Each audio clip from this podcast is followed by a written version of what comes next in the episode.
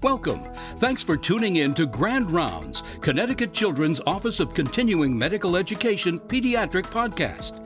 This podcast series will assist in developing new skill sets based on recent pediatric advances in a wide variety of specialties, identifying evidence based data to support improved outcomes in pediatric healthcare delivery, increasing knowledge about research with implications for clinical practice.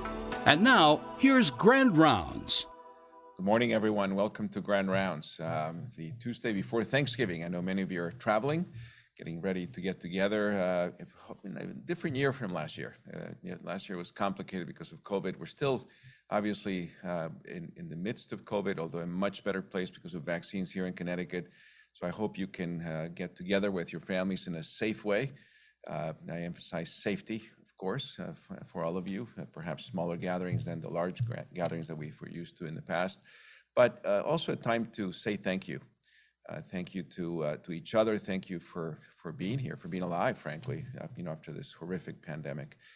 I personally want to thank all of you for everything that you have done. The team members at Connecticut Children's, our our medical staff through Connecticut Children's, our faculty, uh, and certainly this wonderful group of people that are around here in this in the studio that put these Grand Round series together for you every day, including Ask the Experts and many other CME events. Uh, I'm enormously grateful with with all of them because of the way they do it in an exemplary uh, fashion, and uh, so I'm so appreciative of that. Uh, today, uh, we're, we're going to have a fantastic grand rounds by one of our top faculty, Dr. Demirci. Uh, Dr. Germain-Lee will introduce him in a, in a second. I do want to have uh, want to recognize one of our faculty that was uh, given an award last week. That was Dr. Anand Sekaran, who's head of our pediatric hospital medicine division, also associate chair of clinical affairs. And Anand was one of the healthcare heroes this year, along with Will Lee, also from Connecticut Children's a beautiful event last Thursday where he uh, was recognized for the work that uh, he and his team have done throughout the pandemic uh, during the in the inpatient units uh, and everything else that Anand has done. So Anand, congratulations to you. Absolutely well deserved. I'm very proud of what you do and how you represent all of our faculty.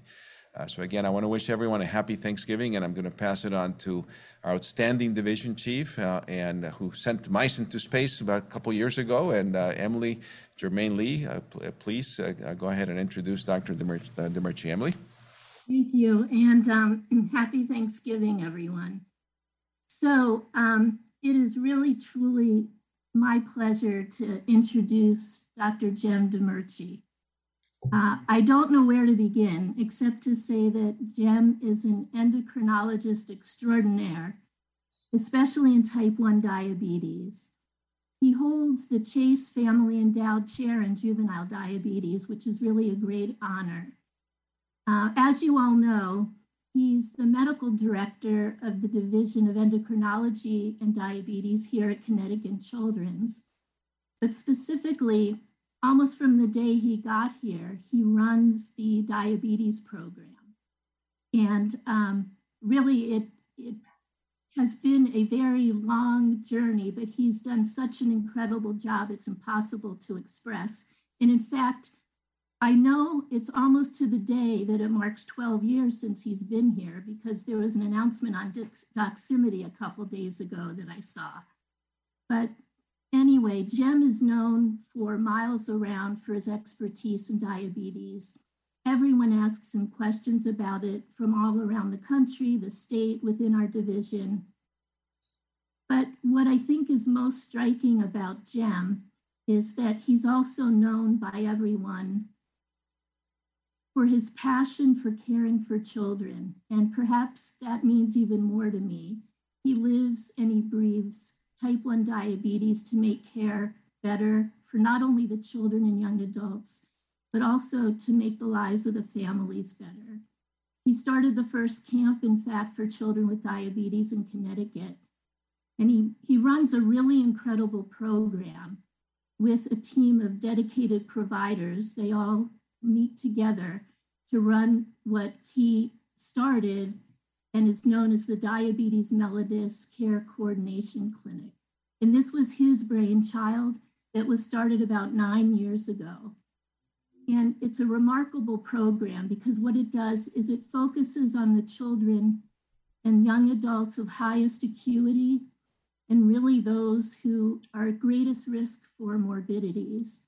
And the way I look at these patients is that they really are the most vulnerable, the ones who at many institutions are left at the wayside, but not here. Um, and I guess what I want to say is that Jem really gives his best every day to all of his patients, every single one of them, and to all of the families. And so I think what I'll do, just because it's before Thanksgiving, is just give him thanks. Because not only does he give his best to all of his patients, to all the families, but he gives his very best to the division, to every single one of us. And every day that he comes to work, he really does give his absolute best to Connecticut Children's, and he makes our division so proud. So I thank you, Jim, Jim, sorry, I thank you, Jim, from the bottom of my heart for everything you've done for all the children, families, for our division, and for Connecticut Children's. And it's really a great honor to introduce my colleague, Dr. Jim Demirci. Emily, thank you for that kind introduction. Good morning, all. It's my pleasure to be here delivering today's grand rounds, which will take you to a historic journey.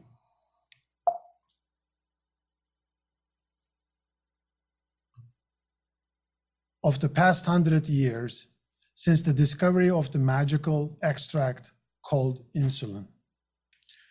I have nothing to disclose other than my passion to work with patients and families with diabetes. The learning objectives are listed here and disclosed in the EEDS.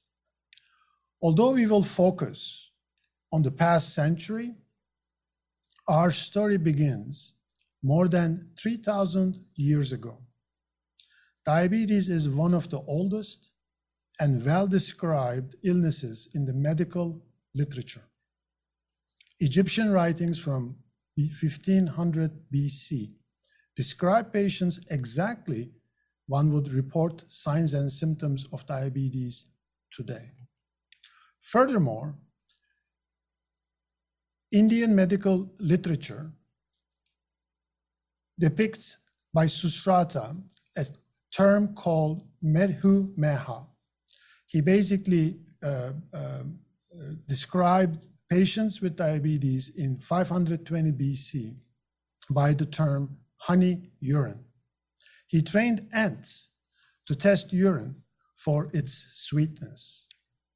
Apollonius introduced the word diabetes into the medical literature, which meant siphoning, siphoning out urine.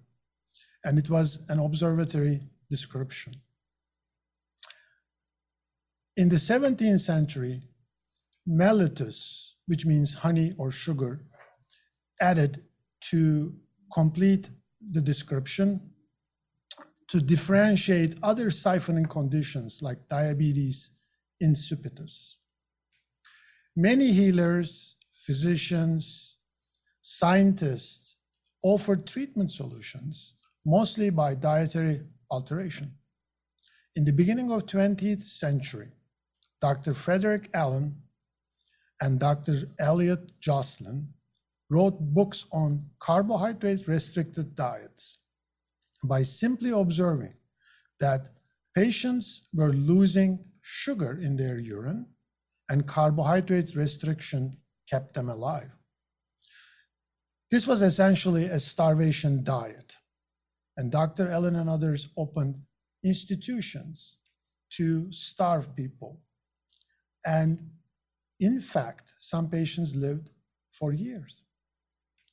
In 1869, a German medical student, Paul Langerhans, using light microscope, observed cluster of cells within the pancreatic tissue that looked different.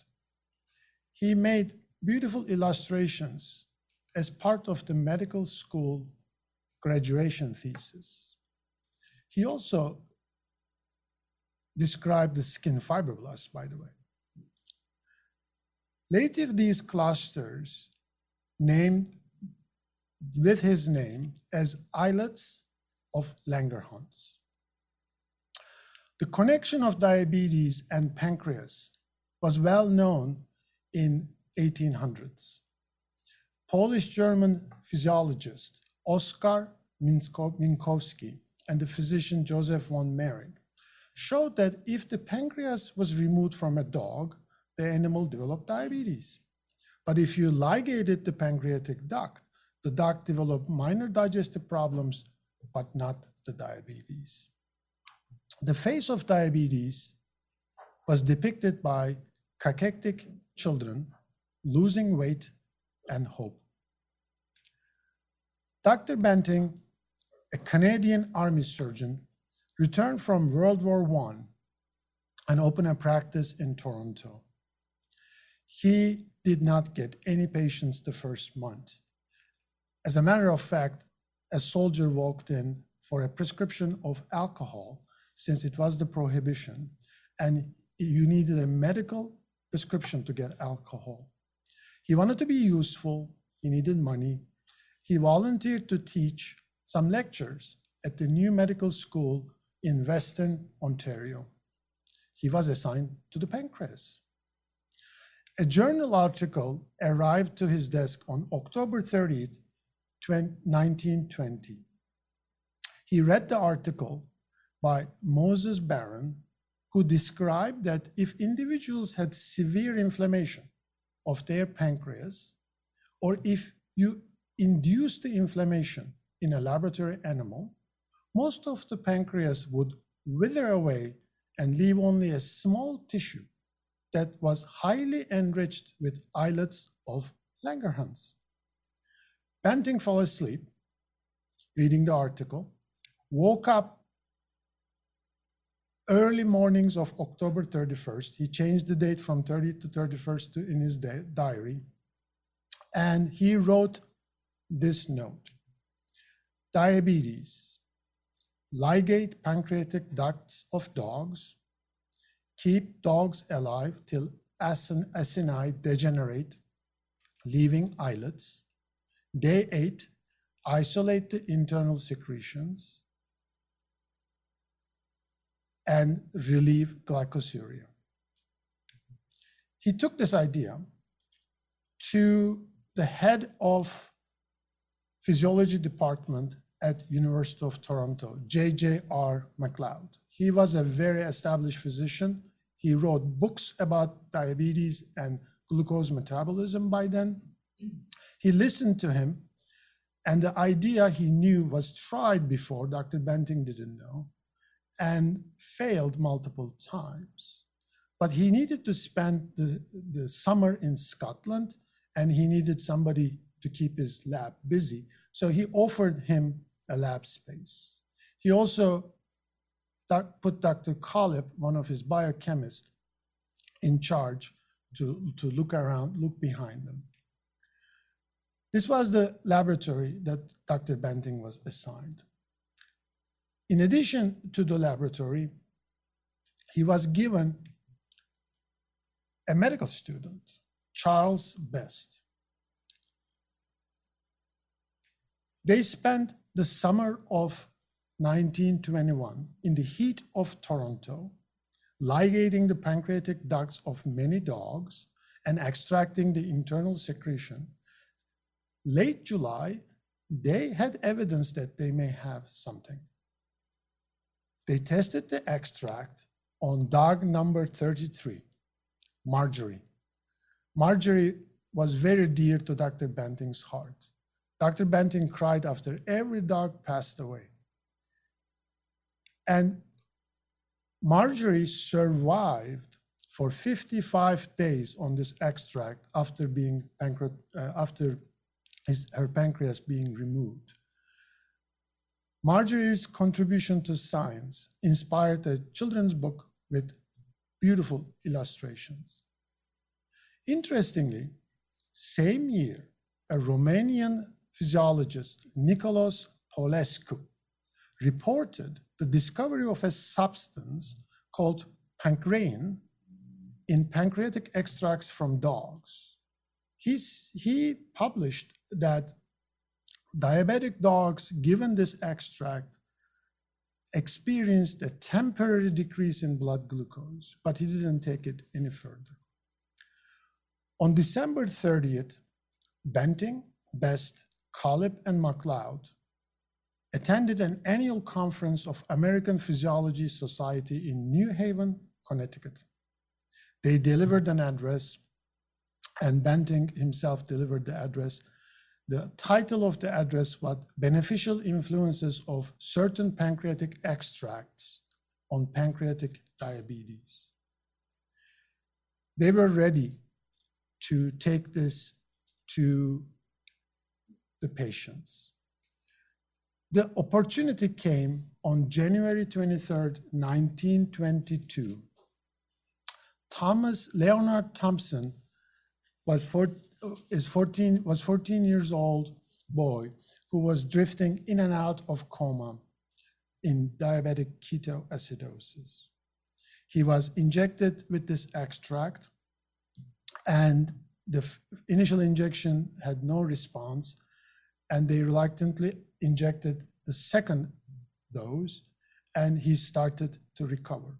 He lived 13 more years on this extract and died of pneumonia in 1936 at age 26. The insulin was discovered. As you can see on this bottle and, and, and box of insulin, it carried the, the Connaught antitoxin laboratories of University of Toronto. It carried that label. So the, this was a big news. It read Toronto doctors on track of diabetes cure. This wasn't a cure, but it certainly felt like it because the world needed world needed a treatment for diabetes. So the face of diabetes started to change. People who had been hanging on of life, of being starved, could actually eat again and gain weight. There were many unique stories carried the significant sentiment. Elizabeth Hughes was one of them, not only because she was the daughter of Charles Evans Hughes, Secretary of State and later Supreme Court Justice. But Elizabeth developed diabetes in 1918 when she was 11 years old. She survived almost four years on Dr. Allen's starvation diet until she is treated by Dr. Banting in August of 1922 when she weighed 45 pounds. She lived a very fulfilling life up until age 73, passed away in Michigan, almost 60 years on insulin. And the interesting thing that she kept this as a secret. Nobody knew she had diabetes. A year after her passing, her grandchild announced that she suffered 60 years of diabetes and treated with the initial insulin from Dr. Banting. Another fascinating story is Teddy's story. He was from Connecticut. His uncle participated in Dr. Banting's lecture in December, and he urged his sister to travel with Teddy to Toronto to see Dr. Banting. Teddy was treated with the original extract, like many other children, and gained weight and looked great. He wrote a beautiful letter to Dr. Banting. He said, Dr. Banting, I wish you could come to see me. I'm a fat boy now, and I feel fine. I can climb a tree. Margaret, his sister, would like to see you. Lots of love from Teddy Ryder. Teddy Ryder went on to become a librarian in Hartford, Connecticut. He had no serious complications from diabetes. He died in 1993 at age 76. At the time, he was the person treated the longest by insulin in the world.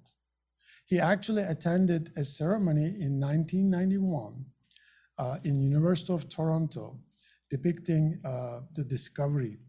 And it was, his, his presence was big hit. Of course, the Nobel Prize followed. This is the fastest award given to a discovery to date. Dr. MacLeod and Dr. Banting was named in the Nobel. And Dr. Uh, Best, uh, Charles Best was left alone. Dr. Banting was quite hurt about this. He wrote to Dr. Joslin, at any meeting or dinner, please read following stop. I ascribe to Best equal share in discovery, stop. Hurt that he is not acknowledged by Nobel trustees, stop. We'll share with him, stop, Banting. World needed insulin, and world needed insulin fast. University of Toronto Connaught Antitoxin Laboratories began ramping up the insulin production, but they cannot keep up with the demand. Of course, Yankees came to rescue. Eli Lilly and Company was after Dr. Banting since 1921, since that lecture in New Haven, Connecticut. They were trying to recruit him, but he, he, he, he, he didn't agree. University of Toronto came to an agreement with Eli Lilly for the mass production of insulin. So the insulin started to be commercialized by Lilly Company, which they still produce insulin to this date. It was a humongous task. The meat industry provided the animal pancreases in tons to get a pound of concentrated insulin crystals. And um, it was a large scale operation, the grinding, the cooking. It was a big process, dissolving, digesting, trying to purify it as best as they can and get it to a bottle for patient care. The red bottle is a U40 insulin, and the green, uh, the, the, the green bottle is a U80 insulin. In 1936, Fisher and Hagedorn added zinc protamine to insulin for prolonged action and those are pictured here. Special syringes were introduced, and you still had to boil it and sharpen it, sharpen the needle, but posters put by Lilly and Joslin depicting that a child can do it. The discovery of insulin opened doors in science which led to discovering role of hormones, a lot of biomechanisms, uh, and this pioneering work set the stage for furthering the science. Sanger sequenced the insulin as the first human protein, first the beta, then the alpha chain, and then the cross, beautiful cross links, the double sulfide, sulfide bonds. And he won a Nobel Prize in 1958 for this sequencing. He later won a second Nobel Prize for sequencing the nucleic acid. And the discovery, again, led to other discoveries. In 1960, insulin bioassays developed and that opened doors for endocrinology. The bioassay is used to, to, uh, to, to detect many hormones. The Nobel Prize was awarded to Drs. Berson and Yalow. Dr. Yalow became the first woman who received Nobel Prize. In 1965, a tree structure of insulin is described by Dr. Dorothy Hodgkin after 35 years of relentless work against all type of Nobel laureates, mentors telling her that she cannot do this. And she got a Nobel Prize. In 63, insulin was the first human protein to be synthesized chemically. In 78, it's the first human protein cloned and manufactured through biotechnology. 81, first human insulin derived from recombinant DNA technology. In 96, we started playing with the structure and creating analogs of insulin. The face of diabetes now is quite different. There are about half a billion people suffering from the condition. And the expectations or the projections are quite gruesome that there will be a 51% increase by 2045. The type 1 diabetes is also on the rise. This color chart depicts the differences in incidence. Although US doesn't have the highest incidence by population numbers, we have the highest number of cases under age 20 per year. The symptoms of diabetes did not change compared to 3,000 years ago. Patients still present with excessive thirst, frequent urination, weight loss, lack of energy, bedwetting, and in late stages, nausea, vomiting, dehydration, rapid Kussmaul breathing, signs of ketoacidosis, and coma. European colleagues put out this poster because everybody is not lucky like we are in Connecticut, that we are surrounded with beautiful pediatric network that detects these symptoms and alerts us for the emerging diabetes.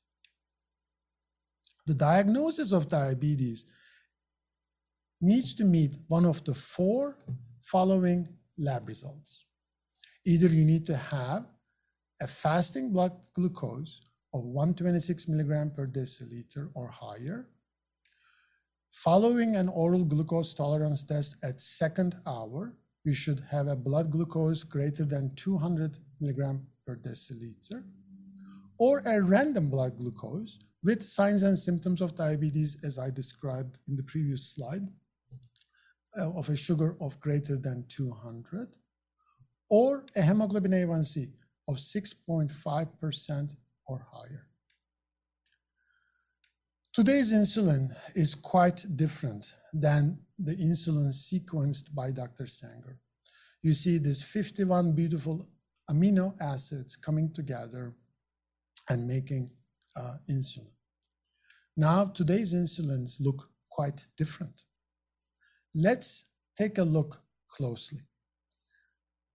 Let's imagine which insulin we know the most? I would say, I would think most of you will say Humalog because that's the first analog that was uh, produced in 1996. So let's look at Humalog. Humalog is the generic name for Humalog is Lis Pro. If you look closely on the beta chain, Number 28 and 29 amino acid is proline and lysine. When you flip them over to lysine and proline, hence the name Lispro, you create a breakage point. That breakage point make insulin rapidly active and peak way faster than a regular insulin. Our European colleagues use the same breakage point to insert an aspartame into proline, number 28, on beta chain, and made Novolog. So these insulins are not identical, but they are similar. There is another rapid acting insulin called glulisine, not known well. Uh, commercial name is Apidra. Similar idea. For longer acting insulins, we have a different design. So the most common known long-acting insulin is Lantus. The generic name is glargine. So if you look at how they make glargine, they insert a glycine in number 21 in alpha chain and two arginine molecules at the end of beta chain, which makes the construct acidic when you inject an acidic substance into a neutral pH of under the skin, it crystallizes and insulin gets absorbed from that crystal slowly and steadily for the next 18 to 24 hours. Pegylated insulins, the Detemir and the, degludec, are also revolutionary uh, constructs that it is difficult to chop these insulins when you inject in the bloodstream, so they last 18, 24, 36 hours. When you put them on a table form to look at their onset of action, peak of action, and the duration of action, you get this picture. And this is basically mostly for you, a reference uh, in the slides that is available to you. If you look at them in a table form with all the brand names, again, I put this as a reference in, in the slides. Why do we need all these designed insulins? Now, it is all to mimic what our physiologies do. In 1960s and 70s, um, they recruited medical students for free meals in exchange of blood samples for glucose, insulin, and glucagon. The study demonstrated the response to a carbohydrate meal. Basically, opened the door for us to mimic this for patients with diabetes. The graph that you are seeing on the screen is the insulin graph that depicts the insulin secretion for breakfast, lunch, and dinner if you only eat three meals. What we try to do in patients with diabetes is to inject a rapid acting insulin for breakfast, for lunch, and for dinner to mimic that. In order to mimic the basal action of insulin, we also inject a long acting insulin that lasts about 24 hours. And that's how we control blood sugars today. How to calculate those doses is a topic of a different lecture. Now, how we deliver the insulin has evolved over the years. We have now easy to use insulin pen devices, no longer boiling the syringe or sharpening the needle. The universal pen needle is as small as four millimeter, and the pain of insulin injection is the thing of the past.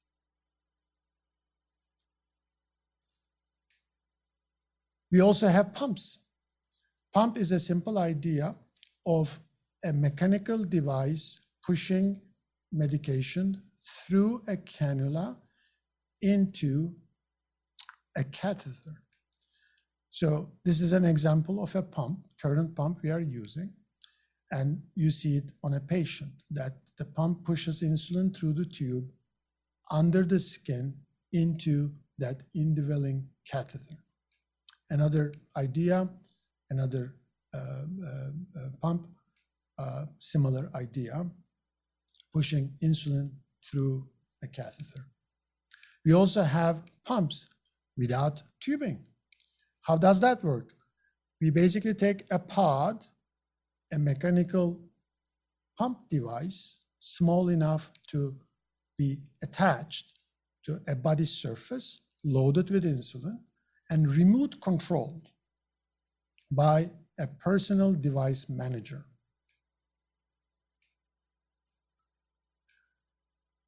It is important to know what happens to glucose when you inject insulin. Glucose meters over the years served for that purpose. They got smaller, they got smarter, and they became a phone attachment, and they got obsolete. Now they are replaced by continuous glucose monitors.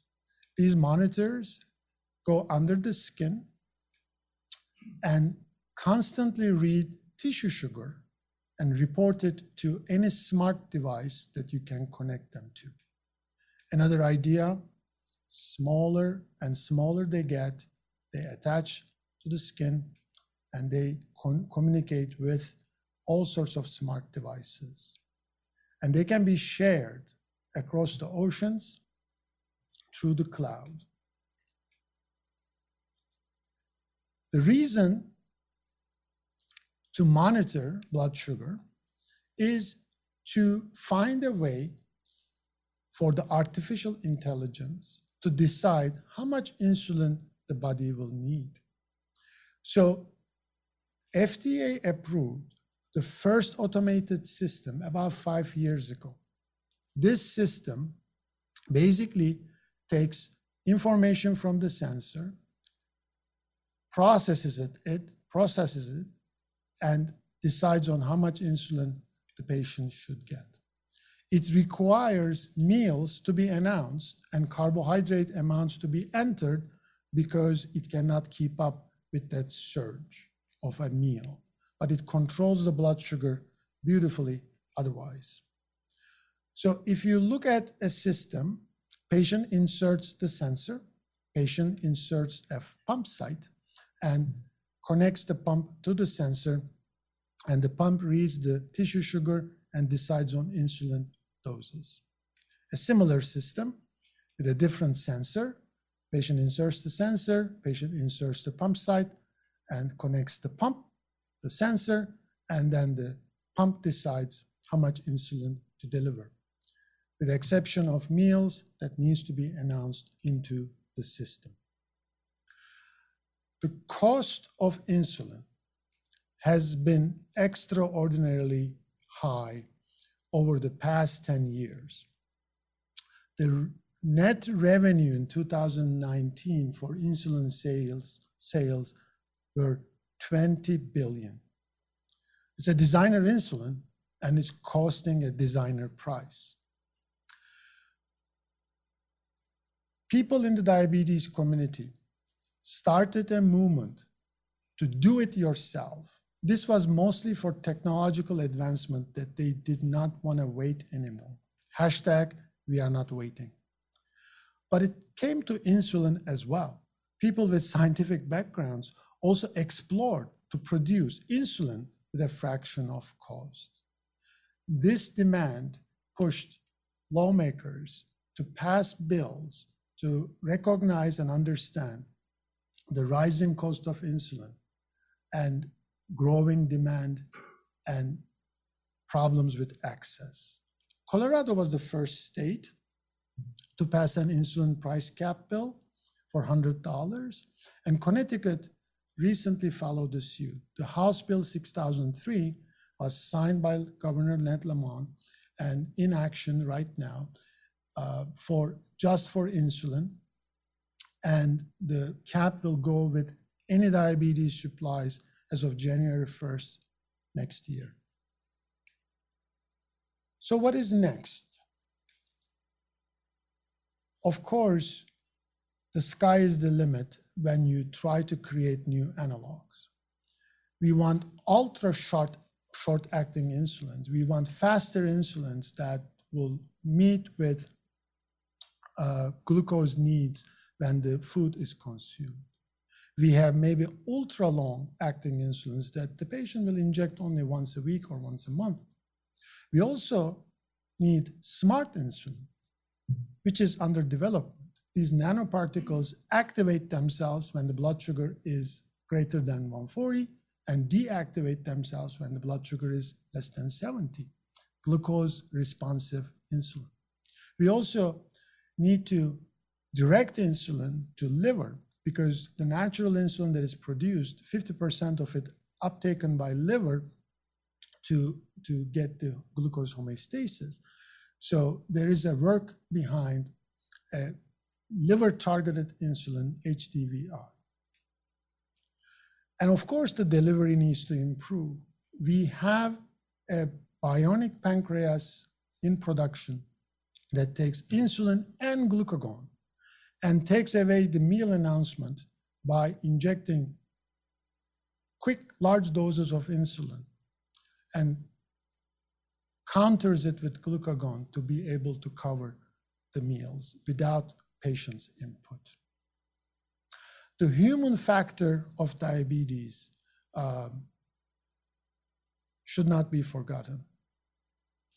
Dr. Osler, as the father of modern medicine, by the way, another Toronto physician, once eloquently said, every patient you see is a lesson in much more than the malady from which he suffers. Despite all the advances in insulin therapy over the past century, the burden of day-to-day diabetes uh, management is not to be ignored and should be recognized. The nonstop demand and relentless pursuit of perfect blood sugar leads to exhaustion, frustration, anger, and isolation. There's also a widening disparity in adapting the technology and for some patients, and those patients are falling significantly behind regardless of their insurance coverage. I also have a small favor to ask, not to define your patients with the condition by calling them diabetic, but rather patients with diabetes. Pictured here is a fond memory from Connecticut Diabetes Day Camp in 2019. I salute all in the audience who suffer or have a loved one who suffers from diabetes.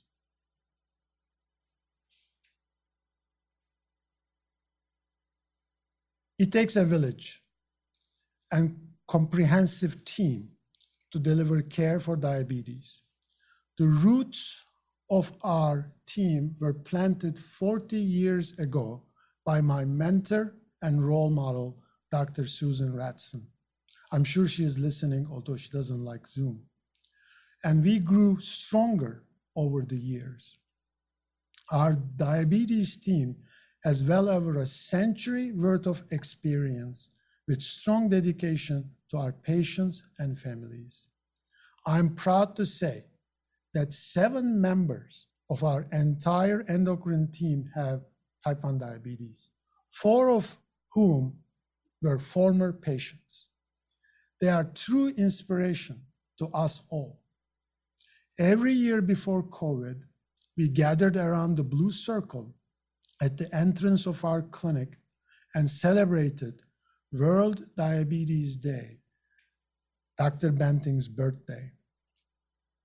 Dr. Banting gave a gift to entire world that opened floodgates of scientific development beyond his imagination over a century ago. In front of his London, Ontario home, there is a flame, flame of hope, is awaiting to be extinguished with the discovery of the cure for diabetes. Thank you. Thank you, uh, Dr. Demirci. That was absolutely spectacular. It really was. Uh, it, perfect grand rounds to be, to be given before Thanksgiving. Uh, I think you've share, shared with us a message of hope and thanks uh, in a in a truly scholar way with great compassion, which characterizes you. So thank you again. We have uh, uh time for questions. Uh, I have uh, we have a, a comment uh, for you, Dr. Demirci, from Dr. David Kroll. Thank you, Dr. Demirci, for your partnership with the Connecticut Children's Care Network to improve the well-being of our share patients. I appreciate everything you have done to help us improve quality of care. That's from Dr. Kroll. Thank you, Dr. Kroll. So again, uh, uh, we have uh, we have time for questions. Uh, uh, while while people uh, and Emily, I have you on. Do you want to have a few remarks as well? Go ahead, Emily. Yes. so so Cem, that was a phenomenal talk. You captured everything so beautifully. I guess I'll pose one question to you, which is, um, what do you envision in terms of a potential cure for diabetes? Um, like many others who invest so much in diabetes care, I stopped giving a timeline for cure because I disappoint patients when I say in 10 years, in 20 years, and the years pass by, we have such advancement in care, but still no cure. So the cure will look like this most likely. Imagine some stem cells turn into insulin producing cells and injected into a pocket that is protected from the immune system. And they can be renewed once every six months, 12 months, two years, and they serve as pancreas under the skin in a pouch. So this is actually coming soon, and this will serve partially as a cure. The true cure will come from the restoration studies, which I participated 15 years ago. The restoration in mice is possible. Dr. Doug Melton cured mice from type 1 diabetes. They can generate those cells in pancreas and turn them into insulin producing beta cells. That is still and not an acceptable approach for a manageable condition. However, the great work by Dr. David Weinstein, now followed by Dr. Riba and Lochner, opening doors for gene therapy for much rarer and deadly diseases will teach us how to apply those scientific advancements in changing cells in the pancreas to make insulin. That will be the true cure. Thank you for your question, Emily. Cem, there's a question from Dr. Leon Chameides. Um, thank you for an outstanding lecture. What is the relationship between tissue and blood, gluco- and blood glucose? How fast do they track specifically in hypoglycemia? Thank you, Dr. Chameides.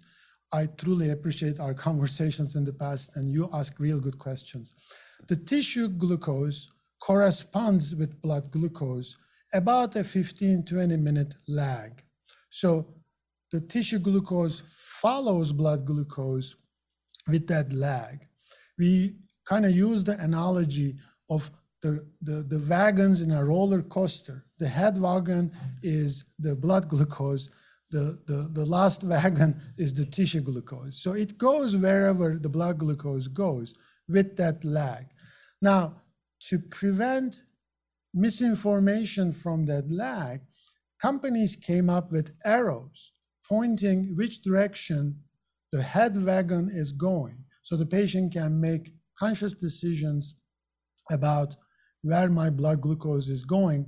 Maybe the reading is one thing, but where it is going is another thing. So these, these monitors take samples every five minutes and look at every sample for the rise or fall rate and report an arrow, double arrow down, double arrow uh, up, uh, side arrow, and each of them means something in the trend of sugar and can be used very, very closely for the management.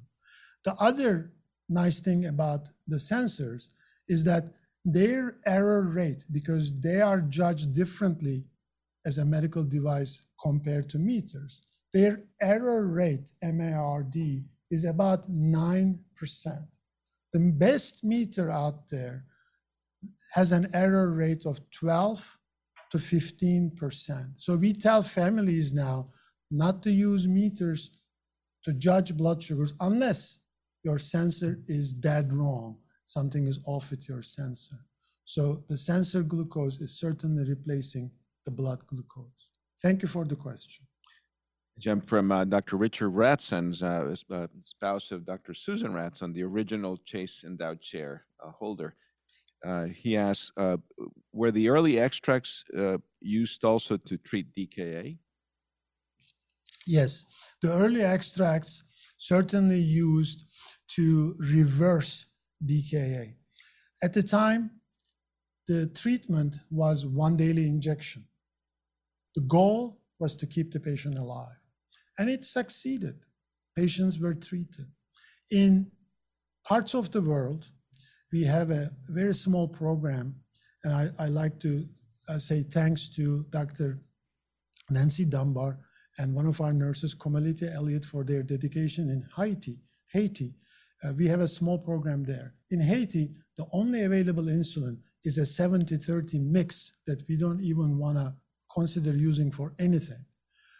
They use that mix to treat DKA. So yes, any insulin can be used, may not be ideal, but can be used to reverse diabetic ketoacidosis. From uh, Dr. Kroll, uh, do you have some advice for primary care pediatricians on how they can support the transition of patients with diabetes from a pediatric endocrinologist to an adult endocrinologist? We find that for some of them, the transition is challenging and care can be compromised, especially with regard to hemoglobin A1C testing and urine protein screening. Dr. Kroll, you, you and I, we had discussions over this, and the transition is very, very hard. We often diagnose these children as toddlers. They stay with us for 18, 20 years of their life, and they hmm. cannot let go. We actually, since I've been here, we extended our transition to 21, 22 beyond college type of a transition because after high school it is a very difficult transition and even after college people struggle with that transition and then there are some that gets transitioned gets a first appointment with an adult endocrinologist and never follows so that is a very vulnerable age range between 20 and 30 and we know that they they ration their insulin they ration their care they deteriorate. So there is a lot of work needs to be done for this. And I wish the answer was simple, but it's not. But it is basically through communication, strengthening the network around these patients, and getting them the care they need. There's one more question uh, from John Pitagoff. Dr. Pitagoff asks, can you discuss the comorbid issues of mental health and with children with diabetes? Thank you, Dr. Pitagoff. Dr. Pitagoff lives this by case example that when the blood glucose levels of our patients elevate to a certain degree, uh, hemoglobin A1C levels of 13, 14, 15, or undetectably high, they cannot mentate. Their mental health suffers immensely. They tell this to us themselves that they cannot concentrate, they cannot focus, they cannot handle their emotions. Similar things happen when their blood sugars are really low. We have stories after stories how patients felt when they had low blood sugars. One patient in front of me in a visit started to climb the walls saying, I am the Spider Man. And he had a very low blood sugar that day. So mental health suffers immensely with fluctuating blood sugars, especially with hyperglycemia. Question from, uh, comment and question from Silva uh, Ompu. It says, thank you so much, Dr. Demirci, for your wonderful lecture and for your exceptional care of children with diabetes. How are people with type 1 diabetes affected by the current COVID pandemic? Are they at more risk than others for complications? See, I knew this would have an infectious disease twist sooner or later. So, yes. There you go, Dr. Demirci. And there is an infectious twist to it. Our numbers doubled, if not uh, went up 2.5 times with the diagnosis of diabetes during the COVID era. There is an association and a link of how COVID serves as a trigger for those who have the genetic predisposition to diabetes. This is not a proven uh, fact, but it is a very uh, clear clinical observation. The information is pouring from all centers of diabetes that there is a big surge. Now, the initially care for the existing patients actually improved during COVID. They got isolated, they got really scared, thinking that type 1 diabetes is a huge risk, and they retracted themselves uh, and that helped their blood sugars, to, to be honest with you. Our readmission, DKA readmission rates stayed constant and even dropped a bit for existing patients. But our new patient DKA admissions skyrocketed. So COVID had multiple effects on the diabetes, existing diabetes community, and gave us a, a large new cohort of diabetes. Thank you for your question. Thank you very much. Uh, I think we have no further questions at this time. We had uh, uh, well over 100 participants for your grand rounds. Uh, truly exceptional. I think this will be one for the ages. It will be available for those of you who want to share with uh, with patients um, or staff. It, it is recorded, uh, so it is available for you in a, in a podcast also with and without the slides. Uh, Dr. Demirci, thank you very much. Dr. Germain-Lee, thank you very much for your leadership in this arena. To the entire endocrinology team, I just want to be absolutely, uh, I'm, I'm so grateful for everything you have done for your patients, for the care it was a very difficult time. You guys did not miss a single beat during the entire pandemic. You switched very quickly from inpatient to telehealth visits, and these monitors made it very possible for you to continue the care and keep everyone safe. Uh, for all of you online, uh, again, I want to wish you a happy Thanksgiving. Uh, next Tuesday, uh, we have the better half of the Salazar's Giving Grand Rounds uh, on the uh, cardio oncology program. So please do join us. That's the Milton Markowitz lecture. Uh, and then again, we'll see you then. Be safe during the holiday uh, and take care, everyone. Bye bye. Thanks for listening to Grand Rounds. For the most recent updates, please consider subscribing or find us on our Facebook group, Connecticut Children's Continuing Medical Education, or online at connecticutchildrens.org slash podcast slash grand dash rounds.